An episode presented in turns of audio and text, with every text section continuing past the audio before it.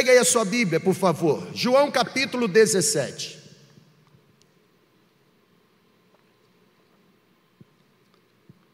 Hoje nós realizamos pela primeira vez a celebração da ressurreição. Quem participou, levante a mão aí. Bastante gente. Tínhamos uma multidão aqui, dentro da capacidade permitida, e tínhamos também uma multidão online, seis horas da manhã. É interessante como as coisas novas, assim, deixam a gente motivados. Já tem aí um grupo querendo criar uma comissão para fazer uma proposta na próxima Assembleia para estabelecer a celebração seis horas da manhã como permanente. Se isso acontecer, eu já vou nomear um dos pastores para ser o pastor dessa celebração. Vou nomear o pastor Jonelis, que sempre acorda muito cedo, não é verdade? Pastor Jonelis é o homem que acorda cedo. Pastor Jonelis, né, você percebe que ele sempre está no Bom Dia Espírito Santo, não é verdade? Então, assim, ele vai ser o pastor da celebração das seis horas da manhã. Né? Ah, eu e ele hoje fomos os únicos pastores que chegamos atrasados. O restante está de parabéns. Né? Ah, nós vamos pagar, vamos pagar alguma coisa essa semana para nos redimirmos do, da irresponsabilidade. Ah, que bom que você veio, irmão. Mas vai ser uma vez por ano. Amém, gente? Amém. Vai ser, vai ser uma vez por ano. Que bênção podermos celebrar, não Cristo apenas que desceu à sepultura, mas celebrarmos o Cristo que subiu aos céus. Não apenas o Cristo que recebeu uma coroa de espinho, mas o Cristo que assegurou para nós uma coroa real. Não apenas o Cristo que foi torturado, humilhado, esbofeteado, mas o Cristo que, por livre e espontânea vontade, levantou-se do túmulo e conquistou para nós a suprema vitória. Nós demos um grito nessa manhã e o grito foi: a morte está morta. A morte foi sepultada por causa da ressurreição. Cura, livramento são meros adiamentos da morte. Ressurreição não. Ressurreição é a morte da morte. A morte está vencida. Você pode reagir? A morte está vencida. Louvado seja o nome de Jesus. João capítulo 17, versículo 15 ao versículo 17. Este capítulo é conhecido como a oração sacerdotal de Jesus. Aqueles que se dedicam ao estudo da Bíblia classificam este capítulo como sendo a oração de Jesus pelos discípulos, por si mesmo, pelos discípulos da época e pelos discípulos que surgiriam. E eu quero pegar exatamente estes três versículos e voltar com você naquele campo da batalha espiritual. Lá no início, e você pode rever e reassistir através do nosso canal do YouTube, Lá no início eu disse que batalha espiritual é muito mais do que enfrentamento. Eu disse que falar sobre batalha espiritual, na verdade, era quebrar um paradigma. Primeiro, porque para os pentecostais, batalha espiritual é o exorcismo e se concentra no exorcismo. E para os tradicionais, batalha espiritual é, é utopia, não existe, sabe? É, é produto da invenção ou da imaginação de crentes bitolados. A grande verdade é que é impossível vivermos sem a concepção real de que estamos convivendo e sobrevivendo em meio a um ringue, em meio a uma batalha espiritual. Neste exato momento em que nós estamos aqui, é óbvio, uma grande batalha está sendo travada. E o ringue desta batalha é exatamente a sua mente, sabe, os seus pensamentos, as suas inquietações de um lado, nós temos exatamente o Espírito Santo usando a minha vida, usando a vida dos meus irmãos que aqui estiveram, para de alguma forma encorajar você a acreditar, de alguma forma encorajar você a se render, mas também de um outro lado existem forças espirituais da maldade tentando ludibriar, enganar, provocar em você a sensação de abandono, traçar ou laçar você pelo poder do engano. É por isso que sempre que eu entro numa celebração, a primeira oração que eu faço é: Senhor, não me deixe olhar para as pessoas que sem que os meus olhos enxerguem a face do Senhor. E a segunda oração: amarrado e sem força está o Satanás. Amarrado e sem força. Amarrado e sem força. Jesus nos ensinou a orar assim. Jesus disse: por acaso alguém entra na casa de um por acaso alguém entra na casa do homem valente sem antes amarrá-lo? É isso mesmo.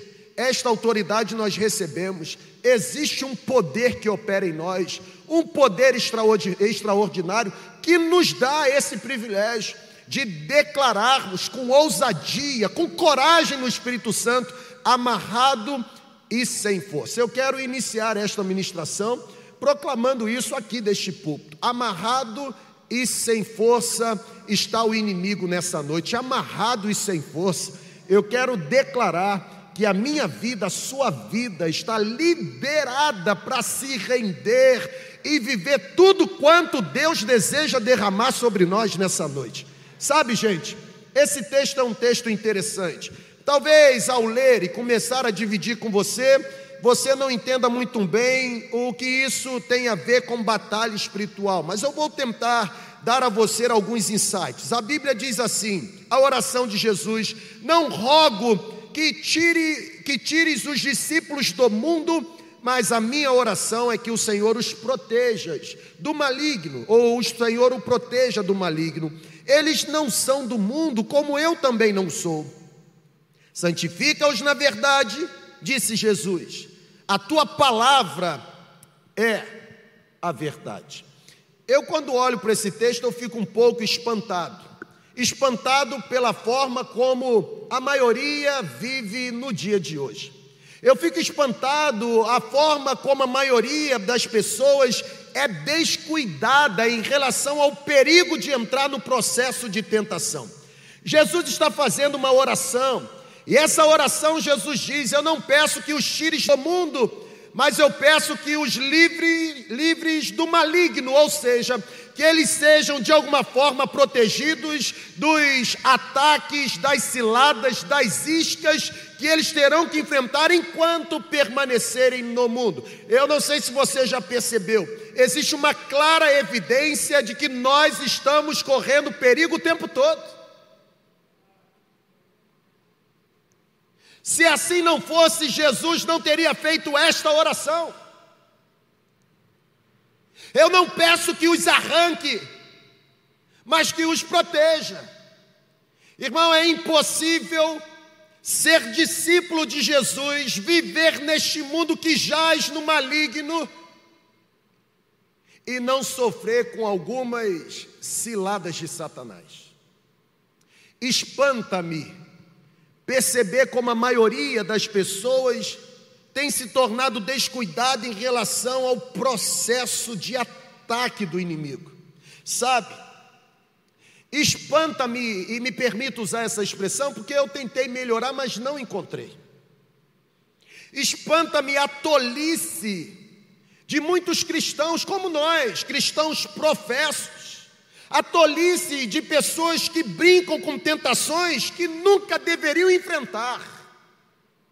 Sabe, gente, eu penso que a maior necessidade que temos no mundo hoje não é outra senão a presença de pessoas que desenvolvam uma vida marcada pela integridade. Integridade é uma necessidade urgente tanto na sociedade como em nós mesmos.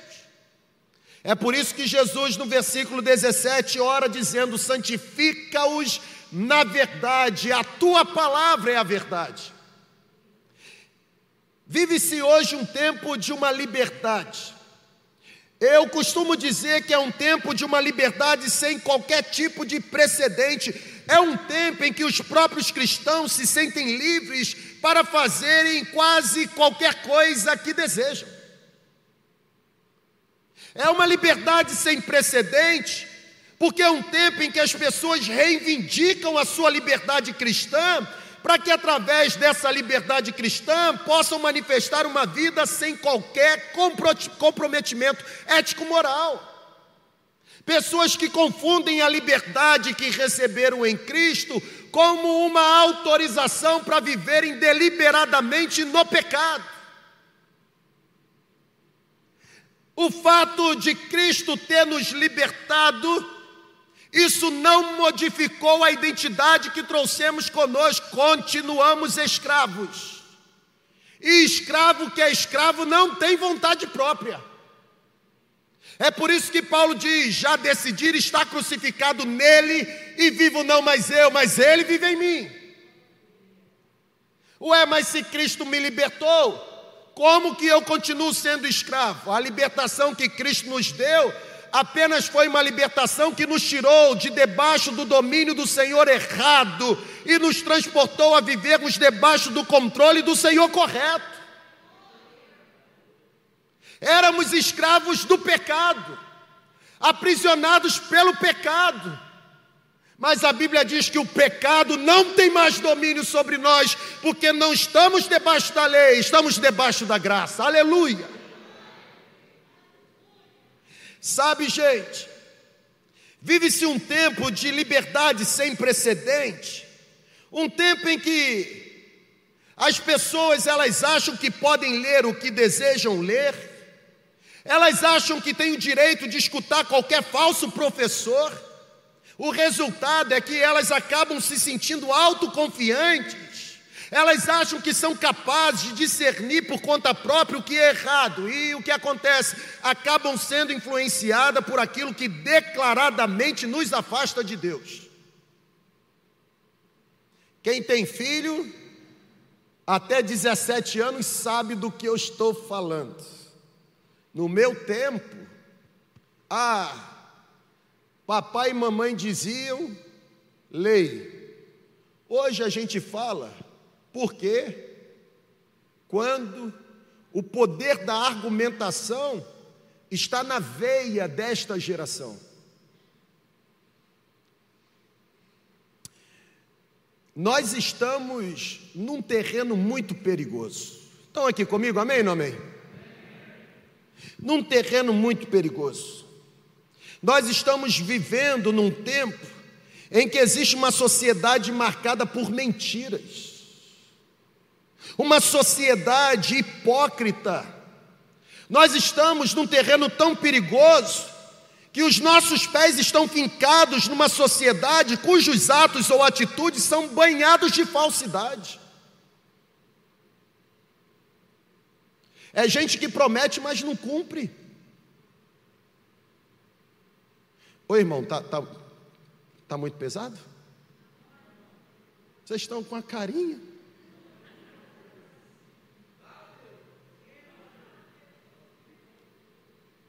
É gente que diz que vai fazer, mas não faz.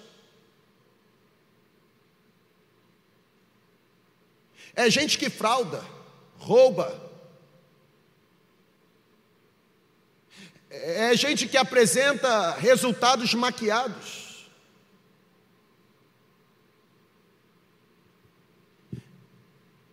Foi por isso que Jesus orou. Eles não serão arrancados, mas podem ser protegidos do maligno.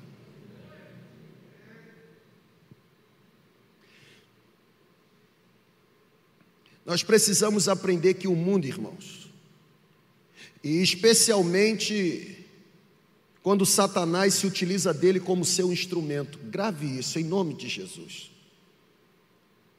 O mundo, especialmente quando Satanás se utiliza dele como matéria-prima, esse mundo se torna atraente. Esse mundo se torna persistente, esse mundo se torna cheio de modos enganosos. Sabe qual é o objetivo de tudo isso? Destruir a vida da gente.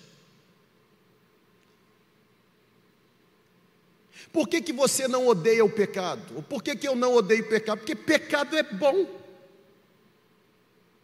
Se pecado fosse ruim, ninguém pecaria. Se pecado fosse ruim, a gente não teria que lutar contra a gente mesmo. Contra a vontade da gente, o apóstolo Pedro escreveu na sua carta: vocês que foram alcançados pelo sacrifício da cruz, não podem se permitir ser controlados pelos prazeres que controlavam vocês anteriormente, mas como é santo aquele que chamou vocês, sejam vocês também santos em toda maneira de viver. Está escrito: sejam santos, porque o Senhor sou santo. É chegado o tempo em que a integridade tem sido sepultada por uma sociedade libertina e imoral. A gente fica tentando encontrar o culpado para a pandemia persistir. Irmão, isso é apenas um discurso para manter a gente preso dentro da gente mesmo. Os culpados somos nós mesmos. Os culpados somos nós, porque a terra se encheu de iniquidade. Só existe ladrão porque existe quem financia o roubo. Só existem mais profissionais porque existem pessoas que financiam os mais profissionais. Você está entendendo que o Espírito está soprando? Você não é bobo.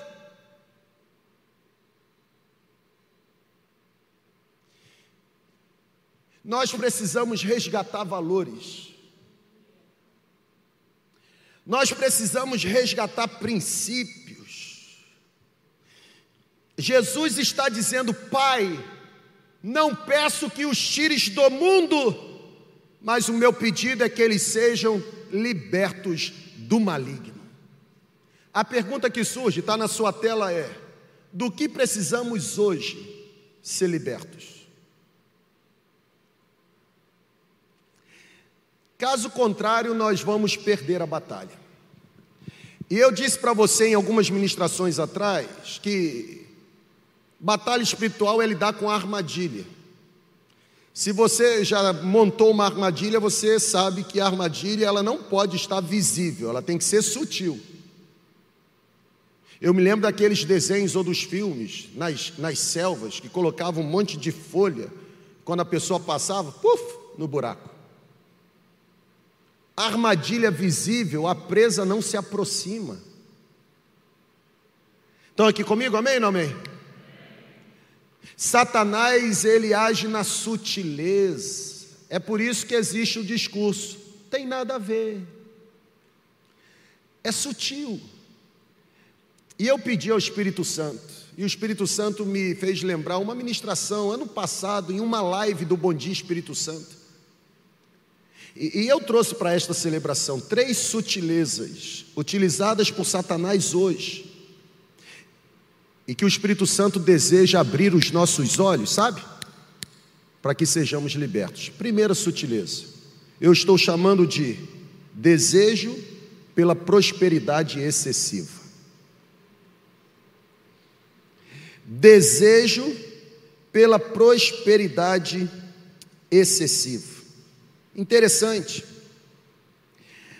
Por que interessante? Já dizia o escritor que um período de prosperidade excessiva pode ser acompanhado de pelo menos uma hora de tentação. Vou repetir. O escritor ele diz que um período de prosperidade excessiva pode ser acompanhado por uma hora de tentação. Está vendo como batalha espiritual é muito mais do que exorcismo? Tem alguns irmãos que parecem caça-fantasma, já viu? Falou em demônio, ele. Estou lá. Mas não percebe que existem iscas, existem sutilezas. Como, por exemplo, a busca desenfreada pela prosperidade o desejo de uma prosperidade excessiva. Eu tenho percebido que quase sempre a prosperidade e a tentação andam juntas. Eu vou repetir, hein? Eu tenho percebido que quase sempre prosperidade excessiva e tentação andam juntas. Por quê? Porque prosperidade excessiva tem capacidade de prover todos os recursos que eu necessito para desfrutar de todas as oportunidades que eu quero e satisfazer os mais diversos desejos pecaminosos que eu guardo dentro de mim. Prosperidade excessiva tem cachê, tem poder de fogo para financiar tudo o que eu desejo, inclusive os meus desejos imorais. Está esquentando, hein, irmão? Está ficando legal. Irmão, a gente precisa aprender. Sem a ajuda da graça de Deus, a prosperidade pode ter uma influência devastadora na vida de qualquer pessoa. Está compreendendo? Amém ou não amém?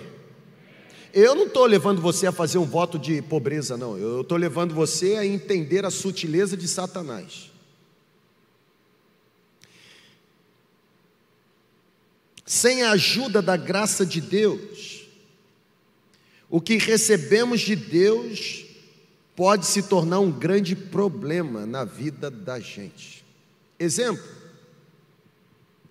Paulo, quando escreve a sua carta ao filho na fé, Timóteo, a primeira carta, lá no capítulo 6, eu não coloquei esse texto na tela, mas depois você pode acompanhar. Paulo ele diz para Timóteo o seguinte: Timóteo, a piedade sem contentamento é grande fonte de lucro. Porque nada trouxemos para este mundo e deste mundo nada levaremos. Por isso, se você tem o que comer e tem com que se vestir, esteja satisfeito. Aí, Paulo, agora, a partir do versículo 9, ele vai dar uma pancada na. Ele diz assim: aqueles que querem ficar ricos demasiadamente, acabam caindo em tentação, em armadilhas e em muitos desejos descontrolados e nocivos que levam os homens a mergulharem na ruína e na destruição. Por quê? Porque o amor ao dinheiro é a raiz de todos os males e algumas pessoas, por cobiçarem o dinheiro, desviaram-se da fé e se atormentaram com muito sofrimento. Tem gente que, quando era mais pobre, era mais consagrado. Tem gente que, quando tinha menos recurso e menos influência, era mais rendido ao Senhor.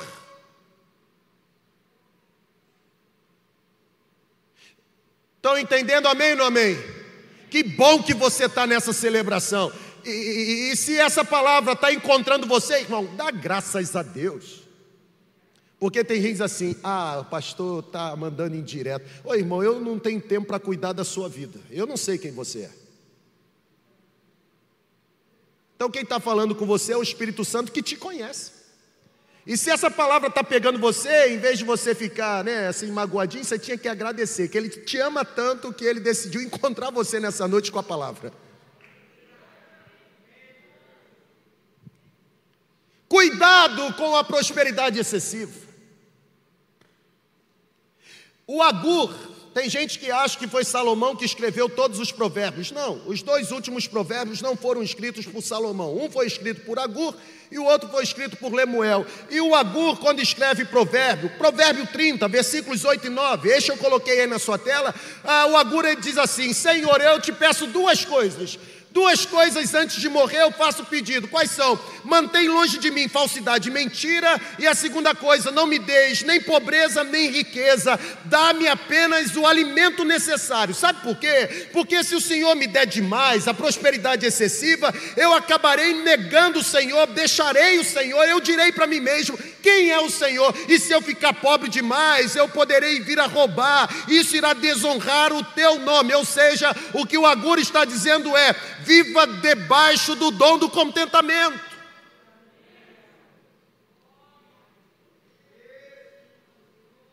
Existe casa melhor do que a sua? Existe, mas não é para você. Para você é a casa que Deus te deu. Contente-se com o que você recebeu da mão de Deus. Porque quem cobiça é controlado por desejos nocivos, enganosos, malvados, perversos, diabólicos, e a Bíblia diz que caem em tentação, desviam-se da fé.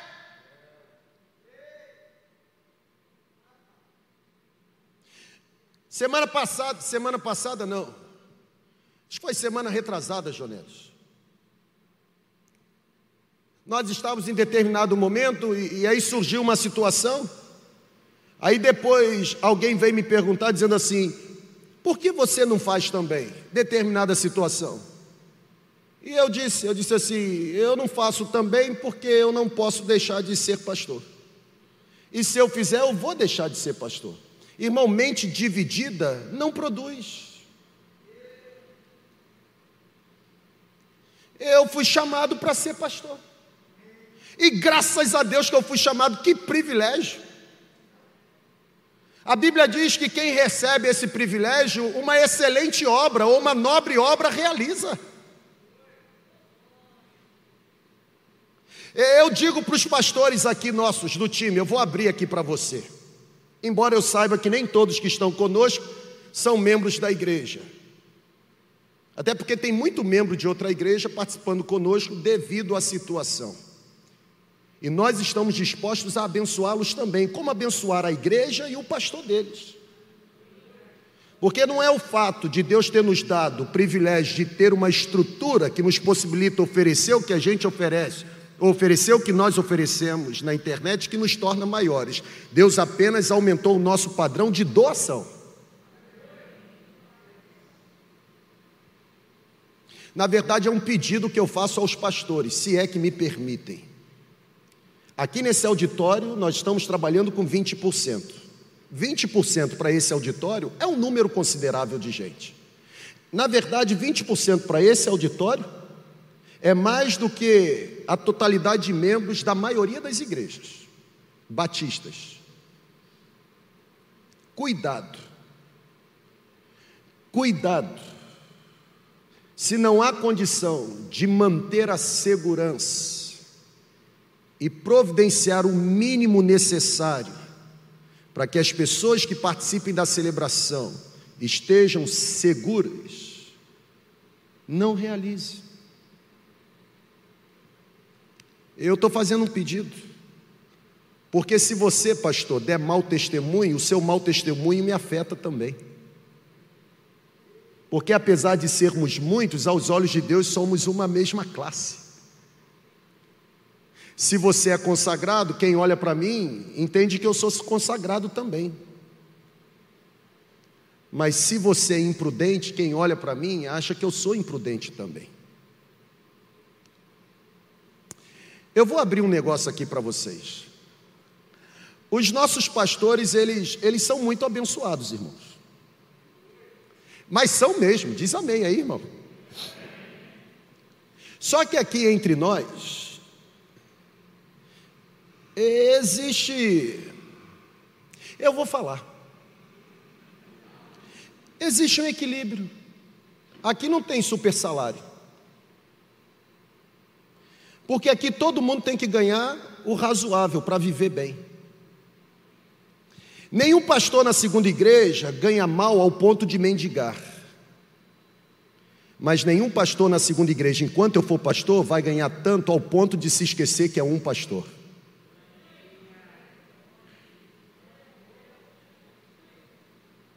Isso aqui não é uma empresa. Isso aqui é uma igreja. E nós não somos profissionais da fé. Nós somos ungidos para nos tornarmos a boca de Deus para dar direção a um povo. Cuidado com a prosperidade excessiva. O Agur, ele foi consciente. Não me dê nem pobreza nem riqueza. Bacana isso, né? Ele está falando exatamente o que Paulo falou para Timóteo, ou falaria para Timóteo lá na frente.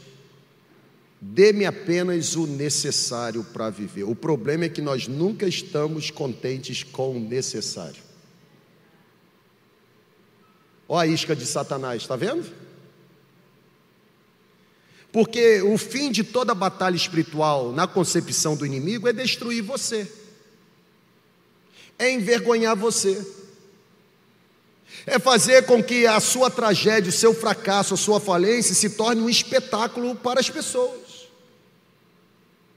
Mas Deus hoje, irmão, está criando um cenário para você no Espírito Santo receber uma palavra e vencer essa isca de Satanás.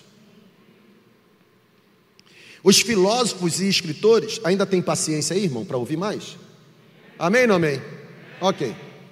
Os filósofos e escritores, ao longo da história, eles têm reconhecido a importância de nos sentirmos satisfeitos com aquilo que possuímos. Por exemplo, o Isopo, escritor da Grécia Antiga, ele diz assim: contente-se com o que você tem, porque ninguém pode ter tudo o que deseja. Olha que coisa bacana. Contente-se com o que você. Ninguém pode ter tudo.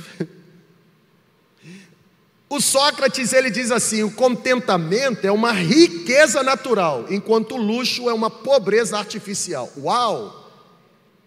Uh! O poeta chinês diz que o segredo do contentamento está em saber desfrutar das coisas que possuímos e perder o desejo pelas coisas que estão além do nosso alcance. Porque quando desejamos aquilo que não podemos possuir, perdemos a alegria naquilo que já possuímos.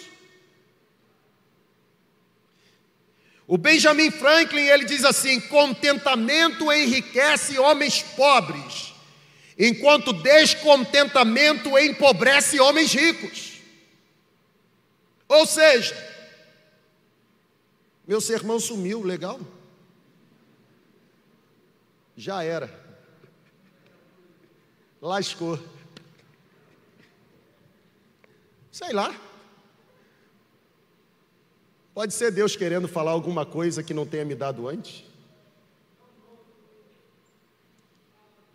Ninguém deve viver debaixo da linguagem do descontentamento. Irmãos, viver mordendo a isca de Satanás, a isca da prosperidade ou do desejo pela prosperidade excessiva, irmão, isso nada mais é do que simplesmente deixar de celebrar a bênção que Deus já me entregou. Sabe, gente, nós precisamos aprender a viver debaixo do dom do contentamento. Irmãos, um espírito contente, irmãos, reconhece a soberania de Deus. Um espírito contente, irmão, celebra a bênção de Deus. Ô irmão, olha para cá em nome de Jesus. Sem contentamento, nós não podemos experimentar a paz de Deus. Ó, oh, não se preocupa aí não, tá tudo bem. Tá, tá tudo bem, já estou cheio aqui.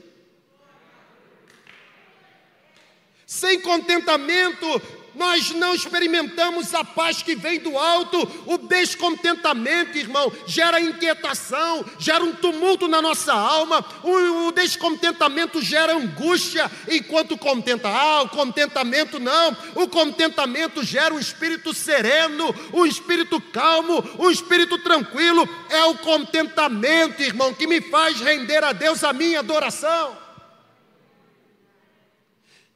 Adoração envolve encontrar em Deus descanso para minha alma.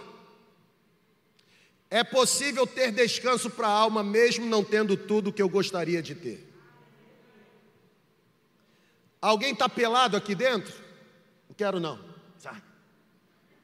Alguém está pelado aqui dentro? Alguém saindo daqui vai dormir ao relento?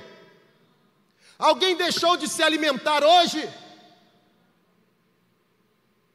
Não morda a isca do desejo pela prosperidade excessiva.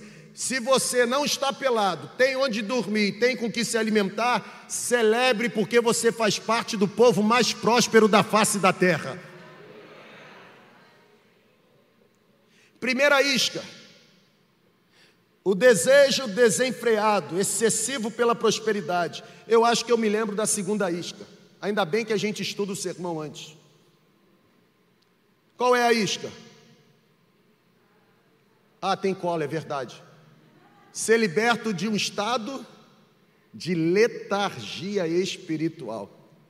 Se existe algo que o inimigo deseja fazer para a gente perder batalha, é enfraquecer a gente espiritualmente. Sabe, eu gosto da forma como Jesus escreveu para a igreja de Éfeso. Apocalipse capítulo 2. A Bíblia diz que a igreja de Éfeso, ela foi elogiada por Jesus pela sua autenticidade. A igreja de Éfeso, ela foi elogiada por Jesus porque ela defendia, ela ensinava a doutrina verdadeira. Mas a Bíblia também diz que a igreja de Éfeso, ela foi marcada por uma exortação de Jesus, por quê? Porque é uma igreja que passou por uma letargia espiritual, um esfriamento espiritual. Os crentes de Éfeso eram crentes trabalhadores, eram crentes perseverantes, eram crentes, eram crentes ocupados no ensinamento correto das escrituras sagradas. Aqueles cristãos da igreja de Éfeso, Apocalipse capítulo 2, a Bíblia diz que eram cristãos que, mesmo enfrentando hostilidades, eles permaneceram firmes, eles não se deixaram abater, mesmo em face de grandes perseguições, eles continuaram firmes no propósito de seguir a Jesus. Mas a Bíblia também diz, em Apocalipse capítulo 2, que o Senhor Jesus, afirmando conhecer o quanto aquela igreja se esforçava e perseverava para se manter fiel, o Senhor Jesus faz uma exortação. Qual exortação? Jesus diz que aquela igreja havia abandonado o primeiro amor, letargia espiritual. Do que precisamos ser libertos? Jesus orou não os tires do mundo, mas livres do maligno. Qual é a isca do maligno que eu preciso ser liberto? Ah, desejo por uma prosperidade excessiva, mas cuidado com a letargia espiritual. Crente frio espiritualmente é terrível.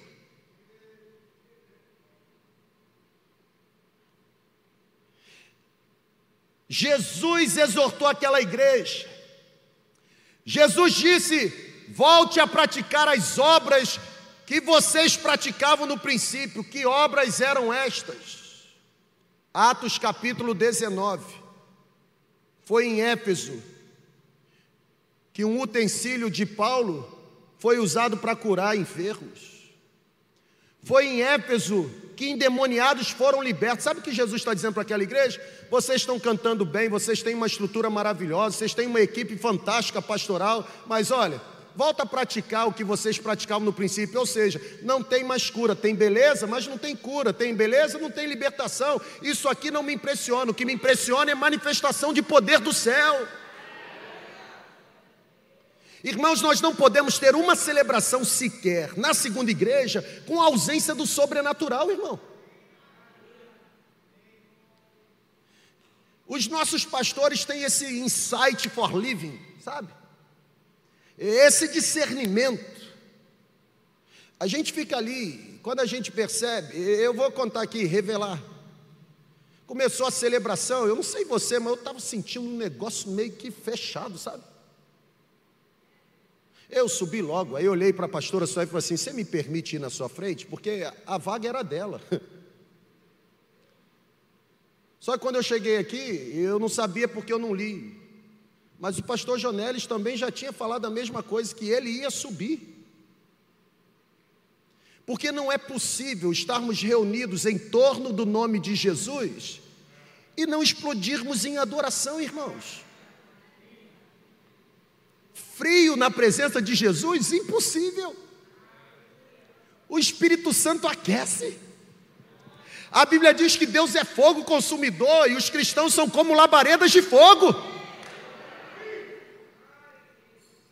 Sabe, se existe uma maneira de sermos libertos de uma letargia espiritual, não é participando de celebração domingo após domingo. Se existe uma maneira de sermos libertos de esfriamento espiritual, é cultivando vida devocional.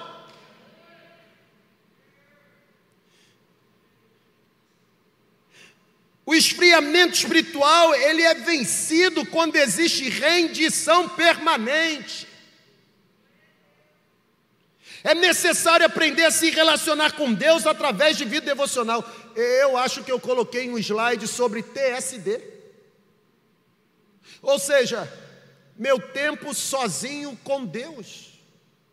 Nós temos o tempo coletivo, mas aprenda em nome de Jesus. Isso aqui, irmão, dá uma sensação, mas não mantém. O que mantém não é o que somos no público, o que mantém é o que somos no nosso privado.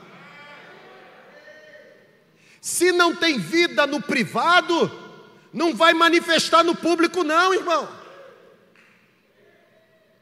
É isca de Satanás, dando a você a sensação de realização por ser apenas membro de uma igreja. Tem gente que gosta desse negócio de bater no peito assim, sou membro da igreja, irmão, tem membro que vai para o inferno.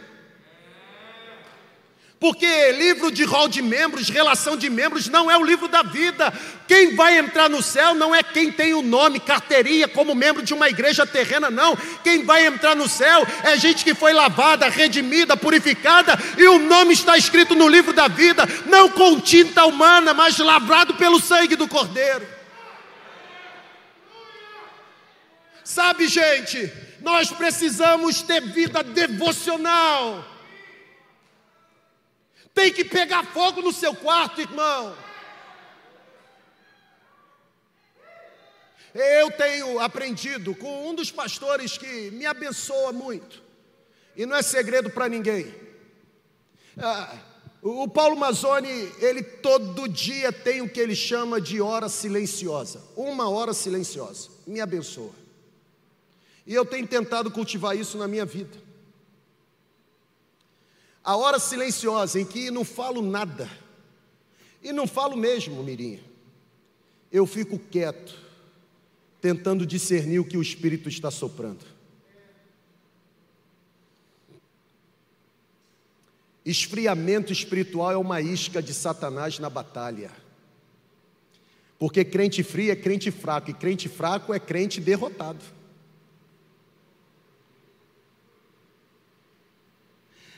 Aqui na segunda igreja, nós não estamos preocupados com a forma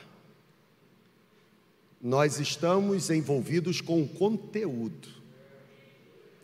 Quem valoriza a forma, quem valoriza a embalagem, quem valoriza a caixa se frustra. Porque toda embalagem tem prazo de validade.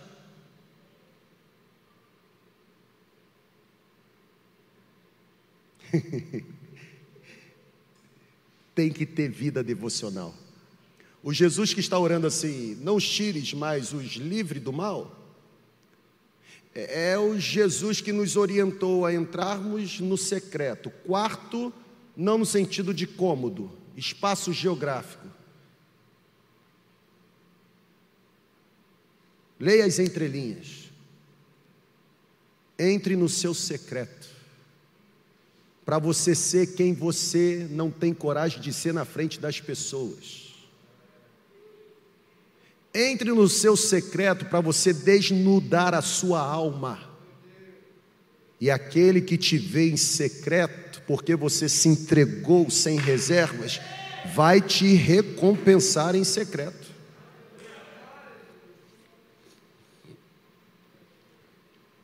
Subir aqui e pregar para você, irmão, é um negócio muito simples. Basta fazer um curso de oratória, homilética ou tudo mais. A questão não é pregar, a questão é ter vida. Porque pregação por pregação pode até trazer luz à mente dos ouvintes, mas é a pregação jungida com vida que recebe unção do Espírito Santo para transformar corações. Discurso moralista, a igreja já está cheia. Nós não precisamos de pregadores extraordinários, nós precisamos de uma unção extraordinária. E unção extraordinária vem através de tempo sozinho com Deus. Quando você não tiver o que fazer numa terça de manhã, irmão, passa por volta de umas nove, nove e meia da manhã, pela calçada ali do nosso prédio. Não entra não. É, não entra não para não correr esse risco. Passa na calçada, irmão. Você vai saber o que os seus pastores estão fazendo terça-feira pela manhã. Passa na calçada.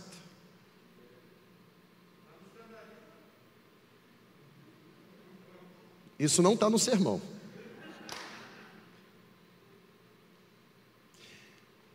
Eu não vou ensinar você a fazer um TSD. O iPad apagou, não lembro mais nada. Mas olha para cá, sabe como é que eu faço? Ah, irmão, eu separo um tempo de arrependimento. Eu separo um tempo, sabe por quê? Arrependimento, irmão, não é só no momento da salvação, não. Arrependimento é todo dia, é todo o tempo. O bem que eu quero fazer eu não faço, o mal está toda hora me perturbando, toda hora eu tenho motivo para me arrepender. Depois de um tempo de arrependimento, ah, eu começo a adorar. Você já viu lá no Bom Dia Espírito Santo, né? Eu boto Bianca Azevedo. Jesus, fazer aqui um momento merchan. Seu nome é G. Irmão, aquela cozinha no se enche.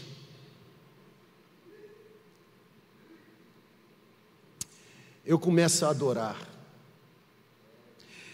eu começo a clamar, e, e agora o Espírito me conduz para um tempo de intercessão, sabe? E eu começo a interceder, e não apenas interceder, como despejando sobre Deus as minhas angústias, os meus problemas mal resolvidos ou não resolvidos, não. Eu começo a interceder com a certeza de que Ele está me ouvindo e de que Ele vai agir em meu favor, sabe? Parece que os meus músculos espirituais eles vão crescendo, crescendo. Eu não deixo de fazer a minha leitura do circuito 4x4, porque é o meu alimento no meu TSD, no meu tempo sozinho com Deus, estudo da palavra. E eu confesso você que eu sempre separo um momento para agradecer. Agradecer por quem eu me tornei, pelo que eu faço, pelo que eu produzo. E eu sempre termino louvando a Deus por Ele me permitir participar de tudo que a mão dele tem produzido neste tempo. Como tem sido o seu tempo sozinho com Deus? A sua vida cristã tem sobrevivido apenas do coletivo? Você está correndo o risco de sofrer de inanição espiritual. Crente que fica se alimentando de sermão é crente raquítico.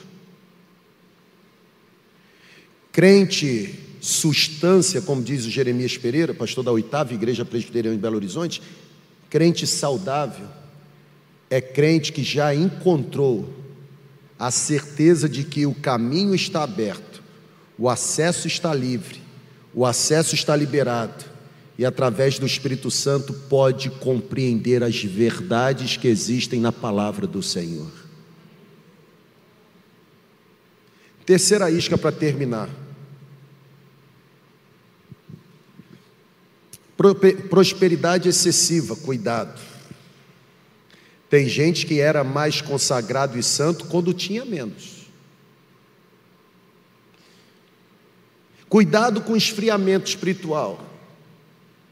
Você se lembra de quando você começou a vida cristã? Se tinha culto seis horas da manhã, cinco e meia você estava na porta querendo entrar. Terceira isca Cuidado com a sensação de se tornar hiper, mega, ultra abençoado.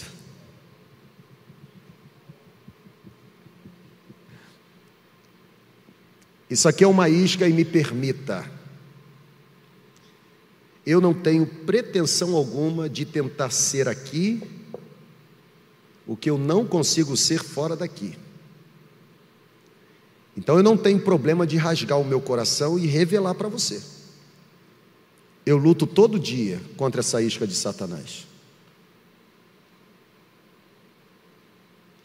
Se existe uma isca que todo dia eu acordo e está exatamente assim para eu pegar, é essa aqui, ó.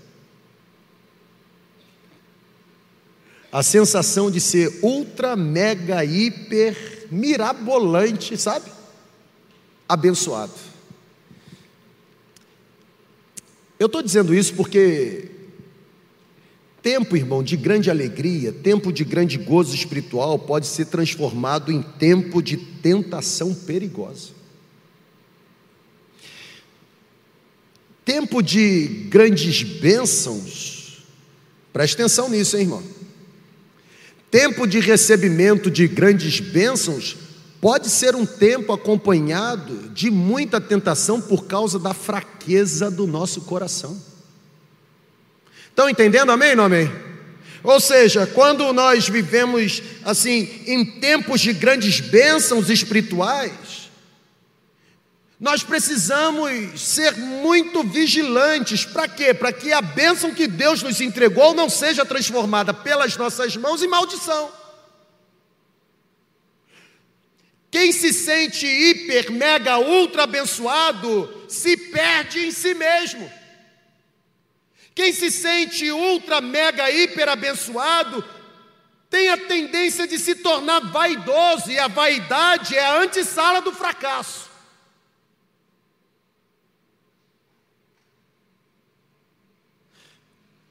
A Bíblia diz que a vaidade precede a queda, ou seja, para aqueles que são vaidosos, Ou para aqueles que se perdem em meio às suas vaidades, o próximo passo é a ruína, é o precipício, é o abismo.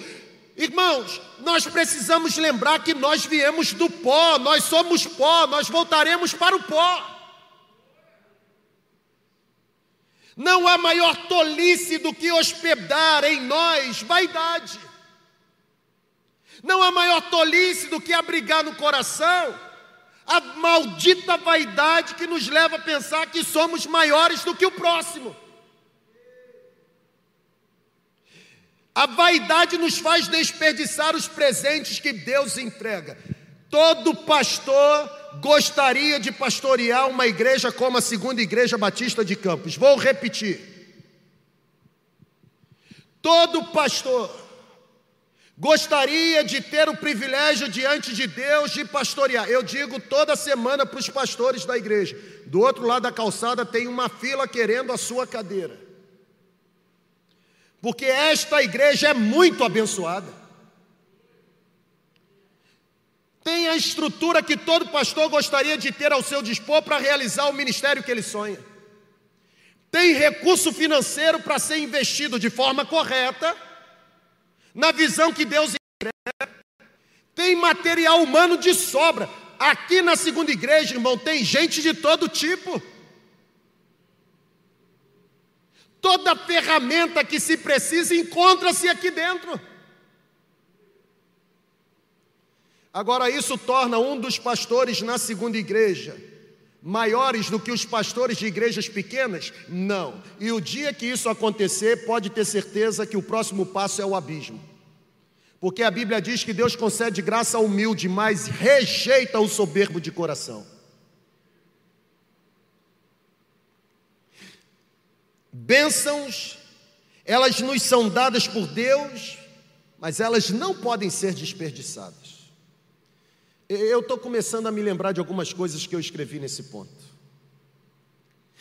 Por exemplo, quando a gente se sente abençoado por Deus, a gente tem certeza que a gente recebeu um favor divino. Irmão, bênção é concessão de favor divino. Você foi abençoado porque você recebeu, apesar de não merecer, o que os seus braços não foram capazes de produzir. Consegue compreender? Amém ou não amém? Ou seja, nós recebemos, quando somos abençoados, algo que jamais poderíamos conseguir com o nosso próprio esforço. Nós recebemos, quando somos abençoados, algo que jamais poderíamos produzir com o nosso próprio esforço, com o nosso próprio braço. É como diz a velha oração: Senhor, não nos dê o objeto daquilo que pedimos, mas nos dê a essência do que precisamos. Eu vou concluir, pode vir. Eu vou concluir com, com três exemplos, me permita. Eu, eu vou concluir. Eu vou colocar na tela. Eu vou concluir mostrando para você dois exemplos de pessoas, olha para cá. Dois exemplos de pessoas que se sentiram hiper, mega, ultra abençoados e por isso fracassaram. Eits, olha para cá. Eu vou concluir citando dois exemplos bíblicos de pessoas que se sentiram hiper, mega, ultra abençoadas e terminaram fracassadas. Mas também com o exemplo de uma pessoa, o exemplo de alguém que não foi picado pelo vírus da vaidade. Os dois exemplos negativos que eu trago hoje para você são: primeiro exemplo, Arão e Miriam. Números capítulo 12, nós já lemos no nosso circuito 4x4. Os dois irmãos de Moisés agora se revoltam contra Moisés porque Moisés se casou com uma mulher que eles julgavam que Moisés não deveria se casar. E agora aqueles dois auxiliares começam a conversar entre eles. Deus fala conosco. Deus age através de nós. Nós não precisamos mais de Moisés. Arão e Miriam se sentiram ultra, mega, hiper abençoados. Compreenderam? Amém ou não amém? Deus fala comigo. Deus me revela. Deus interage. Eu sou hiper, mega, ultra abençoado. Eu passei de fase, eu fui promovido. Agora eu sou bispo primaz, sabe? Eu sou assim, o supra-sumo do rabo do pato. Eu sou quase a quarta pessoa da trindade. Eu prego melhor. Se eu fosse e se eu estivesse na posição, seria muito melhor. Eu não sei como Deus pode escolher e dar o privilégio de colocar na posição aquela pessoa. Eu sou muito melhor. Hiper, mega, ultra abençoado. Qual foi a consequência? Miriam fora do arraial leprosa. Cuidado para você não terminar leproso.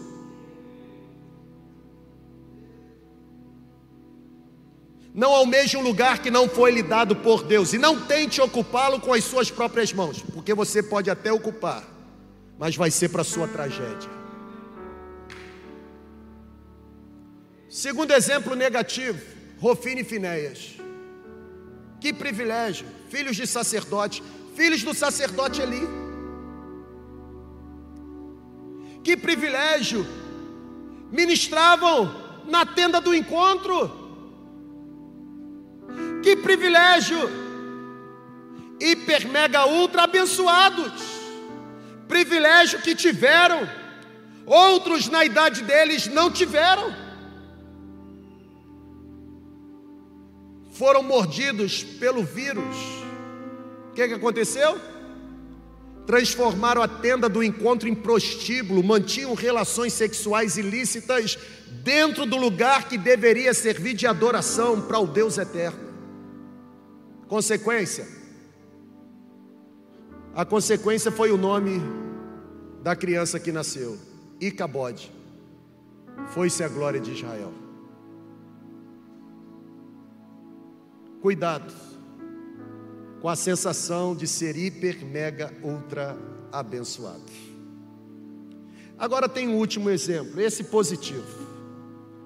A carta de Paulo aos Coríntios, segunda carta, capítulo 12 a partir do versículo 1. A Bíblia diz que Paulo, o apóstolo, aquele que antes, Saulo, perseguidor dos cristãos, que trazia consigo a autorização para que a caminho de Damasco pudesse não apenas prender, mas torturar e matar aqueles que se apresentavam como sendo do caminho, discípulos de Jesus. Esse cara, agora ele, ele tem um encontro, um encontro sobrenatural. O Cristo ressurreto lhe aparece. A Bíblia diz que ele cai com o rosto em terra. Ele ouve uma voz que diz: Saulo, Saulo, por que me persegues? E agora ele responde: Quem és tu, Senhor? A quem, a quem estou perseguindo? E a voz continua no diálogo com ele, dizendo: Eu sou Jesus a quem tu persegues. Duro é para ti recalcitrar contra os aguilhões. Aquele que perseguia, agora estava sendo recrutado por Deus para não apenas pregar e viver intensamente a mensagem da graça, mas ser perseguido pela mensagem que pregaria.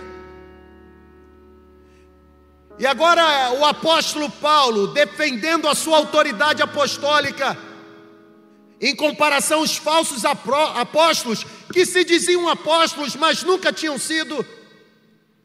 Agora Paulo diz assim: Eu conheço um homem, falando de si mesmo que no corpo ou fora do corpo não tem a mínima ideia, foi levado ao terceiro céu. E quando esteve lá, ouviu coisas indizíveis, coisas que lhe foram proibidas de comunicar.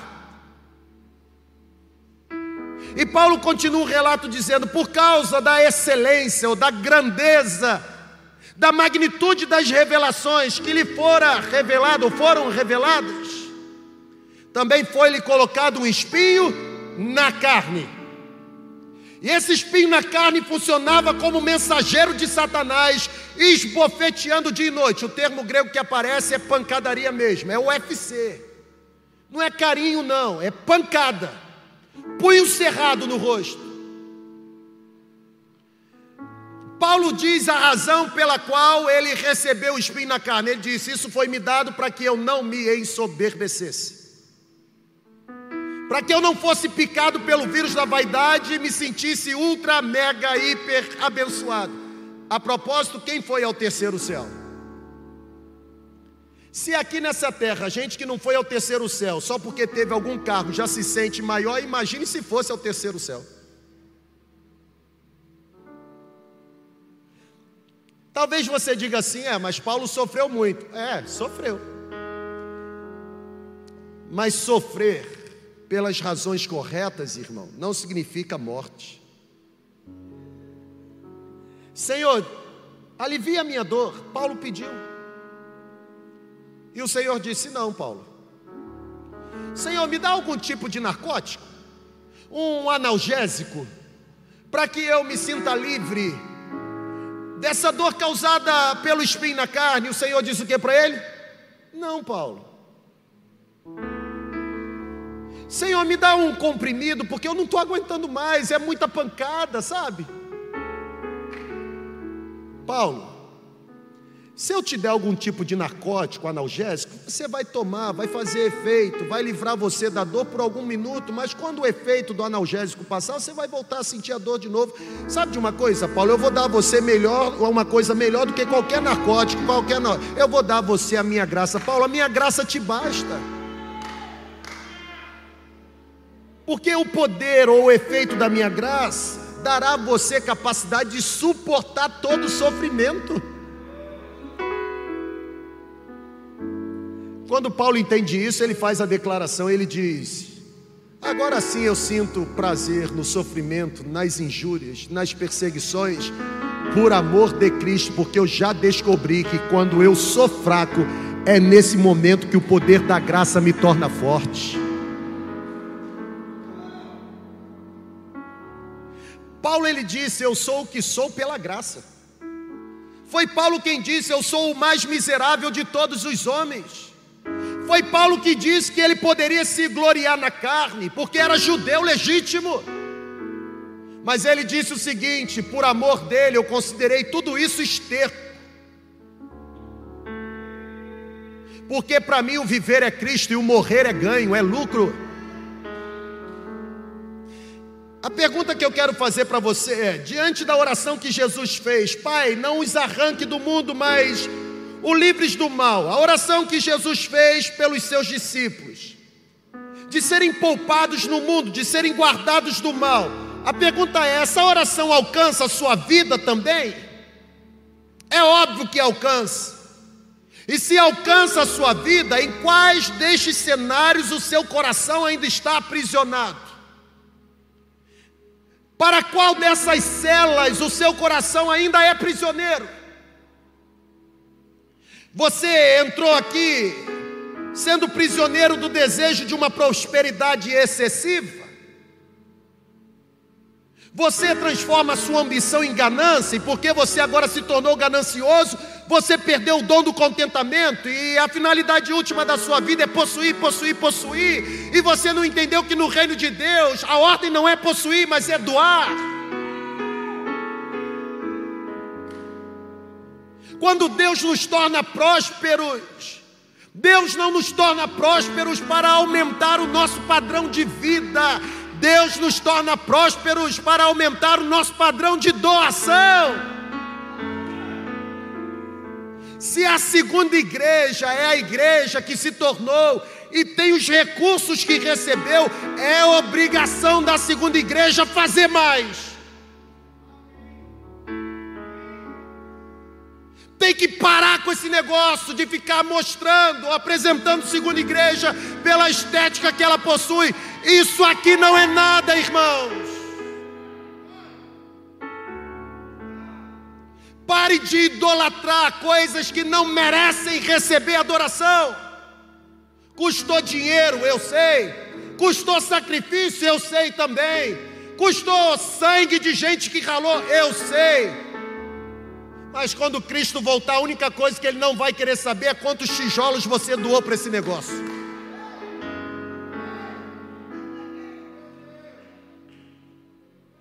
Quando Cristo voltar, o que Ele vai querer saber é quantas pessoas estão entrando no céu por causa da sua vida.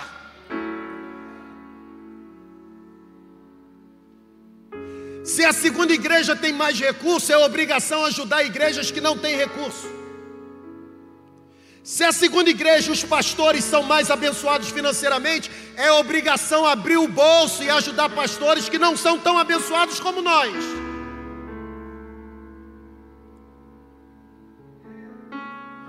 Nós não podemos morder a isca de Satanás, do contrário, ou terminaremos leprosos fora do arraial, ou veremos a glória se retirando. Eu não quero nenhuma coisa nem outra. Eu quero é ver o céu aberto. Eu quero ouvir a voz dizendo: A minha graça é suficiente. Eu quero dar a resposta dizendo: Já estou contente, porque eu sei suportar todas as coisas naquele que me fortalece. Em qual dessas celas o seu coração se tornou prisioneiro? Prosperidade excessiva? Esfriamento espiritual? Ou a sensação de ser maior porque você se sente hiper, mega, ultra abençoado? Irmão, sem o esboço ficou melhor.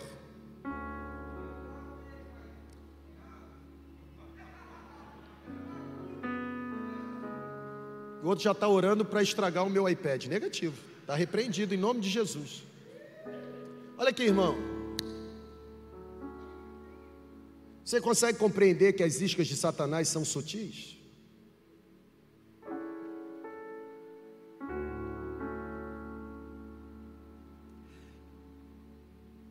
Deus tem um chamado para a gente. Na última sexta-feira, durante a vigília, Deus falou muito claro aqui. Não é a igreja de um local geográfico.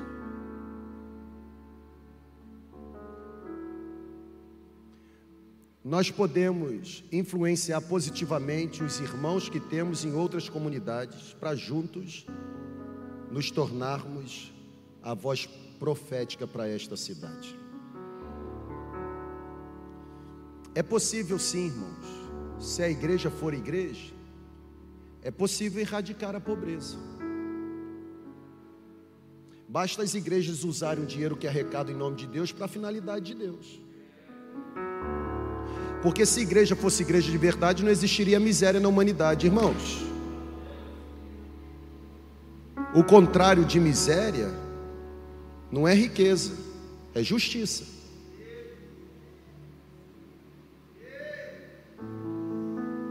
Eu vou repetir, eu sei que você já está cansado, mas eu não estou, não. Se você quiser, pode levantar e ir embora. O contrário de miséria não é riqueza. O contrário de miséria é justiça.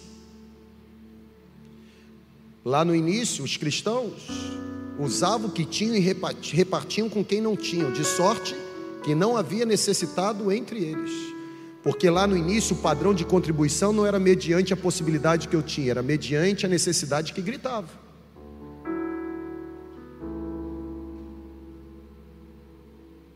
Eu acho que está apertando muito.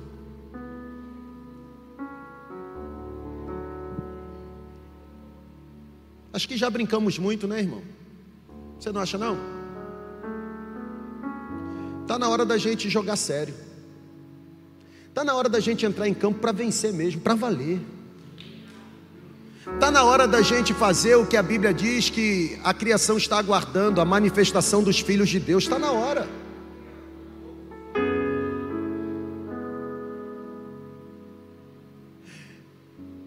Nós estamos em batalha.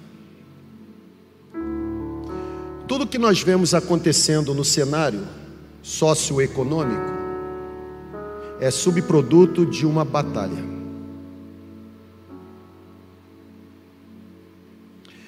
O objetivo de Satanás sempre será destruir. Ele destrói porque a única coisa que ele almeja é se opor à vontade de Deus. Mas a igreja recebeu a autoridade do alto de desfazer as obras de Satanás. A pergunta que eu faço é: em qual cela você está aprisionado? Em qual cela? Você pode decidir voltar para casa aprisionado. Mas você também pode decidir colocar os seus pés para o lado de fora. Pé aí, por favor. Eu estou terminando mesmo. Mas não estou com vontade, não. Mas vou terminar. Olha para cá. Olha, o carcereiro, ele vem com a chave e ele abre a cela. Ele não puxa você, ou ele não puxa o prisioneiro da cela. Ele apenas abre. É o prisioneiro quem decide permanecer ou sair. Quer uma boa palavra para você? Filhinhos, não pequeis, mas se pecarem, ou não pequem, mas se pecarem, lembrem-se que vocês têm um advogado junto ao trono do Pai, a saber, Jesus Cristo. Se Ele é o nosso advogado, me permita usar aqui uma linguagem jurídica, você que chegou aprisionado, ele nesse exato momento tem um alvará de soltura nas mãos. Vem fresquinho isso, hein? Tá certo? Tá, né? Ele tem um alvará de soltura nas mãos. Tá com seu nome. Vem com, vem com o nome? O alvará de soltura? Vem, né? Tá com seu nome. A pergunta é: você vai continuar preso? Ou você vai aproveitar o privilégio de ouvir o seu nome sendo lido e uma voz dizendo: A porta está aberta, pode sair. Acabou. Não há necessidade de você permanecer preso, ele morreu por você. Não há necessidade de você continuar mordendo as iscas de Satanás, o espírito dele fortalece você. Em qual cela você está? Nós vamos cantar. Enquanto nós estivermos cantando, eu queria que você se rendesse. Eu queria que você, de alguma forma, colocasse os pés para fora. As celas estão sendo abertas agora. Irmãos, é, é, é, como se eu pudesse ouvir, sabe, o barulho das, das algemas sendo abertas, sabe? Aquele, aquele barulho daquela catraca sendo retirada. E agora aquelas algemas sendo jogadas no chão. O barulho daquele, daquele trinco. Eu trabalhei durante três, três anos como capelão prisional, lá no batalhão especial prisional de Benfica, o batalhão onde ficam os policiais três anos, e eu me lembro que quando eu entrava no terceiro andar, o terceiro andar onde tinha a igreja de Jesus reunida, quanta gente eu batizei ali dentro, irmãos, que coisa interessante, entrava o barulho daquele trinco fechando atrás, que barulho assim assustador. É, que, que terror ouvir aquele barulho, mas também nada melhor do que ouvir aquele barulho e uma pessoa dizendo assim: Você está livre, você pode ir embora, tudo que você tinha que pagar já foi pago na cruz do Calvário, não tem necessidade de você permanecer preso, seja livre, se pois o Cristo ou o Filho te libertar, verdadeiramente você será livre. Será que você não quer se encontrar com a liberdade que Deus tem para você hoje?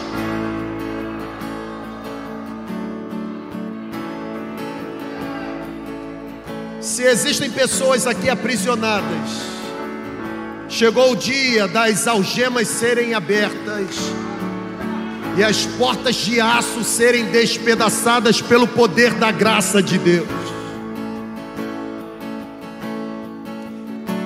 Venha.